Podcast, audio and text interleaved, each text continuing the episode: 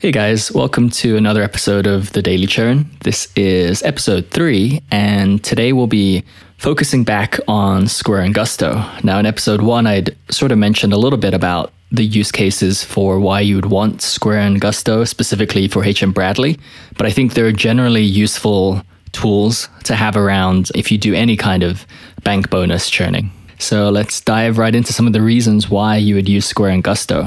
First off, the obvious one is accounts that have very strict direct deposit requirements.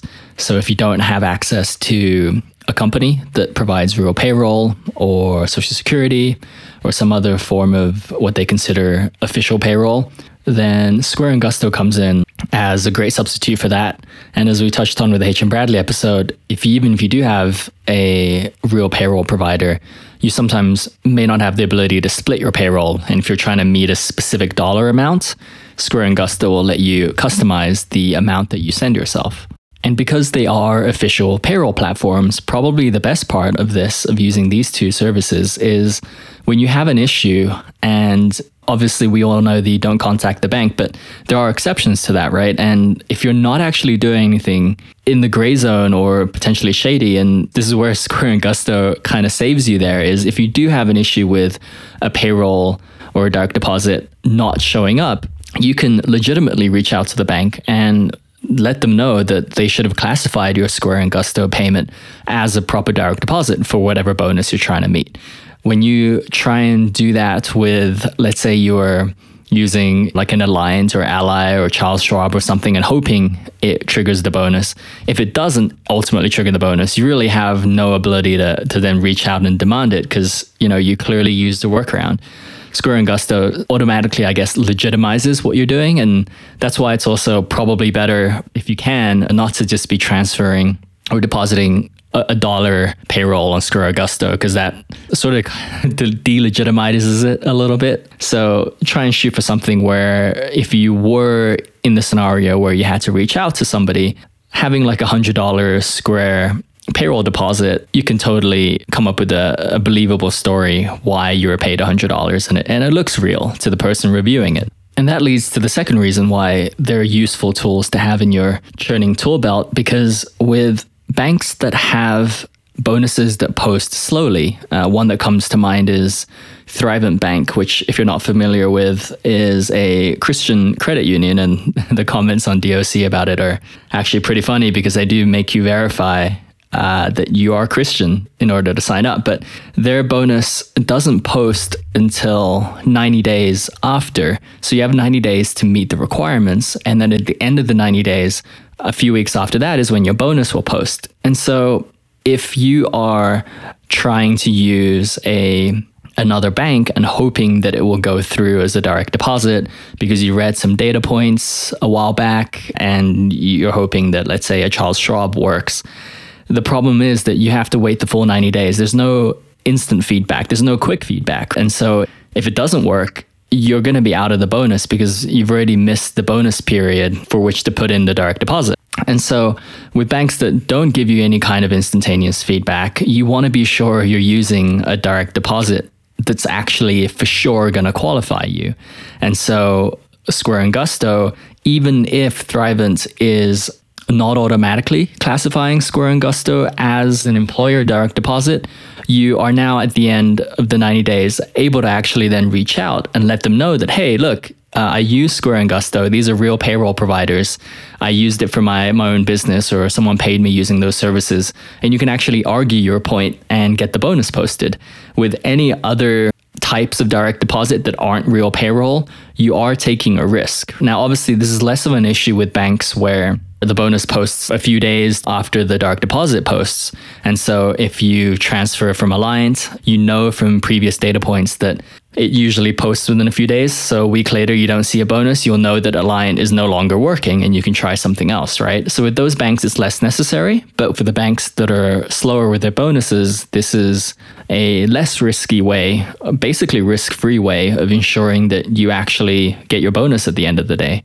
Similarly, with banks that don't have a lot of data points, so some of these more regional credit unions, or it's just a newer bank, and there's not a lot of comments, there's not much feedback for you to know whether or not some of your other banks would trigger the direct deposit, you may not want to spend the amount of time it would take for you to then try multiple banks and figure it out. For example, I was trying to get the sign up bonus for SoFi, and SoFi turns out to be very strict as to what they classify as a direct deposit. And even though there's a lot of comments on DOC, it wasn't conclusive. And so I was trying Chase You Invest, I tried HM Bradley, I think I even tried like a Wells Fargo and an Ally, and none of those worked.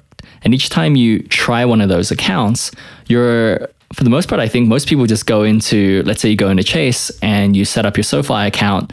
Chase then sends trial deposits to SoFi, and that takes two to three days. And then you verify, and then you use Chase to transfer money into SoFi, which takes another two or three days. And that doesn't work. So now you go and try Alliant and you repeat the same process for Alliant. And in the case of SoFi, I went through that process like four times over the course of two, three weeks.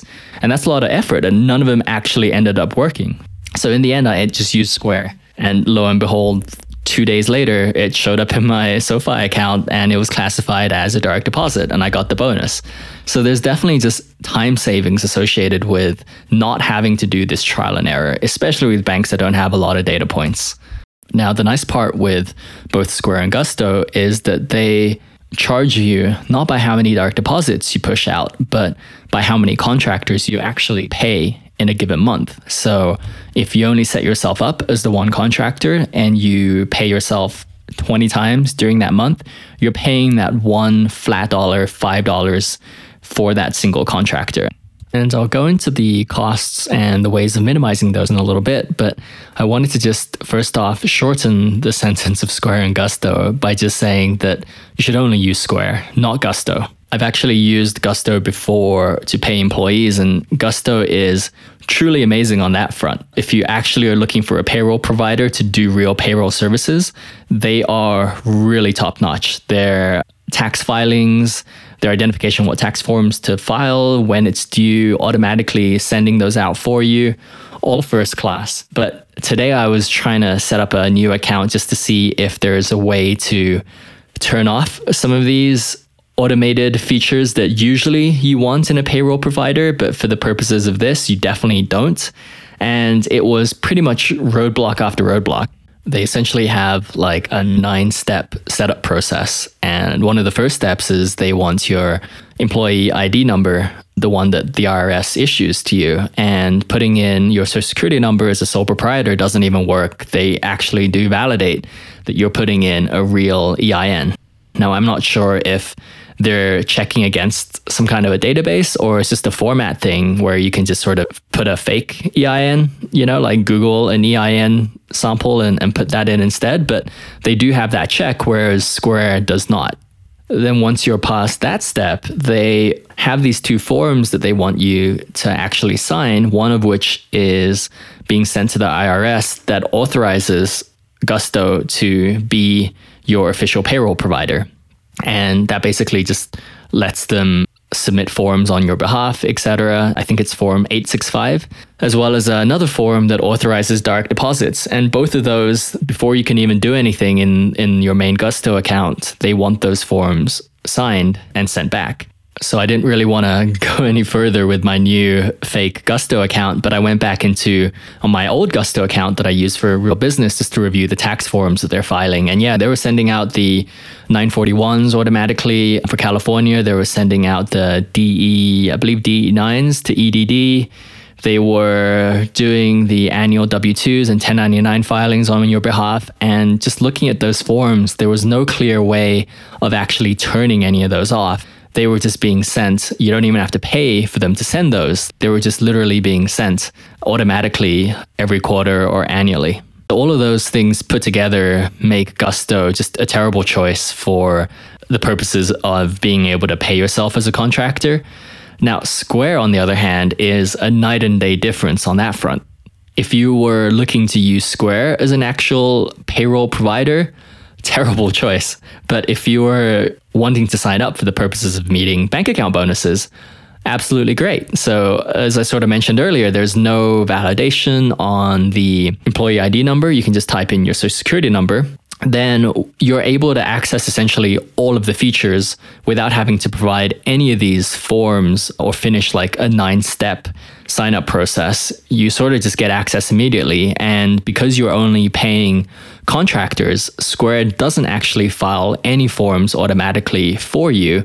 And specifically, there's one form I think recently they've started requiring for contractors, which is a 1099 NEC. I think previously, contractors didn't even have to file anything for contractors if they if you paid them less than $600 i think nowadays you do but square conveniently gives you a checkbox that essentially says do you want us to automatically file this 1099 nec form for you and you just don't check that box and so nothing gets filed now i've been using square for this for about six months now, and you can see the tax form history. And I can confirm that no forms have gone out on Square's end. So, diving into Square, there's a couple things you can do to minimize your costs.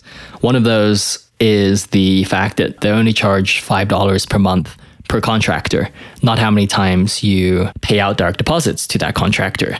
The exception to that, and it's a good exception, which is if you don't pay that contractor anything that month, you don't have to pay Square anything at all. It's not a $5 recurring monthly fee, it's a pay per use fee.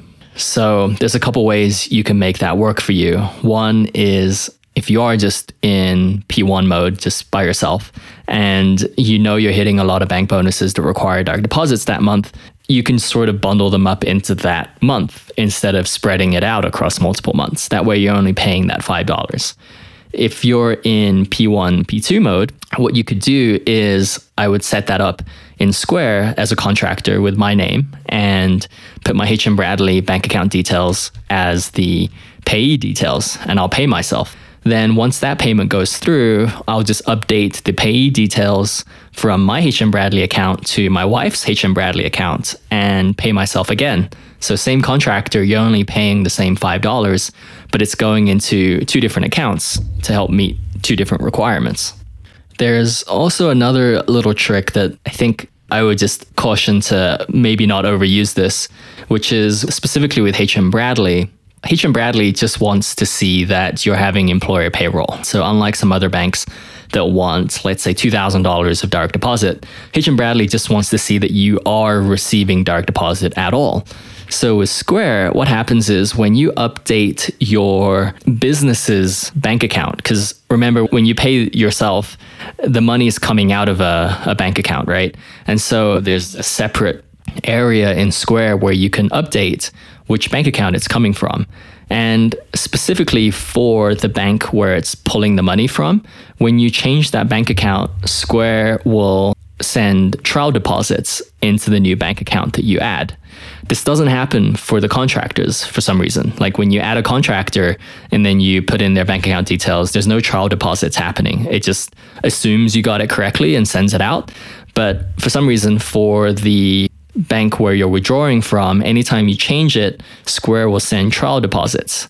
The way you can make that work in your favor if you are trying to avoid the $5 fee is you can just change the bank where it's pulling money from to your HM Bradley account, then Square sends those trial deposits into your HM Bradley account, which HM Bradley will treat as your direct deposit for the month. Then you can change that again in Square to now, let's say P2's HM Bradley account, and Square will send trial deposits, and you'll meet the HM Bradley requirements that way. The reason I sort of caution against this is it does take away from some of the legitimacy, I guess, of using a Square on Gusto. For example, with HM Bradley, they actually just pushed an update onto their site where now you can see they have a little check mark to show you which transactions met the direct deposit requirements for the month. And as part of that update, they've actually, I think, gone in and reviewed what kind of things that maybe they shouldn't be whitelisting. So in episode one, I talked about how Chase You Invest works. Well, as of this update, Chase You Invest no longer works. So my Chase LLC deposits that I've been sending, I sent it on, I think, the 2nd of July. And as of today, they have not been given the check mark. And I'd imagine these trial deposits are still working, but the problem is if they at some point decide to not let it work, uh, all it would take on their end is just to be like, hey, deposits that are under a dollar. So trial deposits are usually in the one cent to 99 cent range, right? So deposits under a dollar we'll just ignore. If that happens and you are depending on that to meet the requirements for the whole quarter, and so you end up missing a month and then you miss your 3% for the following quarter, that's pretty devastating, right? When you could have just paid the $5 to Square for the month and sent yourself, let's say, $100, which you could easily, if anything were to go wrong, easily argue with them and, and justify why this was a real direct deposit. But you know, the options there, it's useful in a pinch. Like Square, when they send their actual payroll, for whatever reason, it's always like arrives four to five days after you schedule it, depending on whether or not you hit a weekend.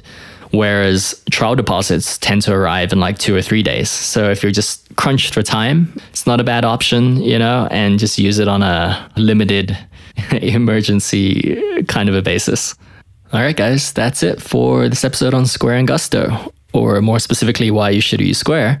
But let me know if there are any suggestions for future ones. I'm thinking it might be about Swagbucks next because it's been a bit of a pain in my ass for the last few weeks. And I know people are sometimes curious about it because DOC often has articles on Swagbucks. But yeah, I appreciate the comments so far. It's definitely helping motivate me to make more of these. And yeah, I'd love to love to hear what you liked and what you didn't. Thanks guys. I will talk to you next week.